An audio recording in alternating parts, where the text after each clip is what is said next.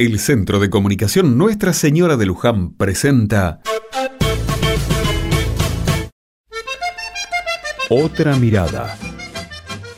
Un día como hoy, pero de 1978, en la ciudad de Rosario, fallecía Tarragó Ross, autor, compositor y acordeonista argentino. Nacido en Cursucuatiá, provincia de Corrientes, en el año 1923, este hijo de inmigrante español y criolla correntina enseguida manifestó interés por lo musical. Tan es así que de niño ya tocaba la armónica, el piano y el acordeón. Y a fines de la década del 30 integraba conjuntos musicales realizando giras por su provincia. Con una extensa carrera, grabó 19 álbumes originales y compuso alrededor de 200 canciones, algunas de las cuales forman hoy parte del cancionero popular. El desconsolado, ¿Por qué te fuiste?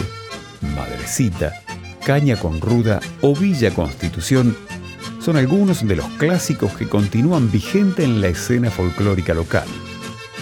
El rey del chamamé, como así también se lo conoce a Tarragó Ross, dejó su huella imborrable en la música popular argentina y hoy con este lindo chamamé que recuerda su origen titulado El Cursucuateño, lo recordamos.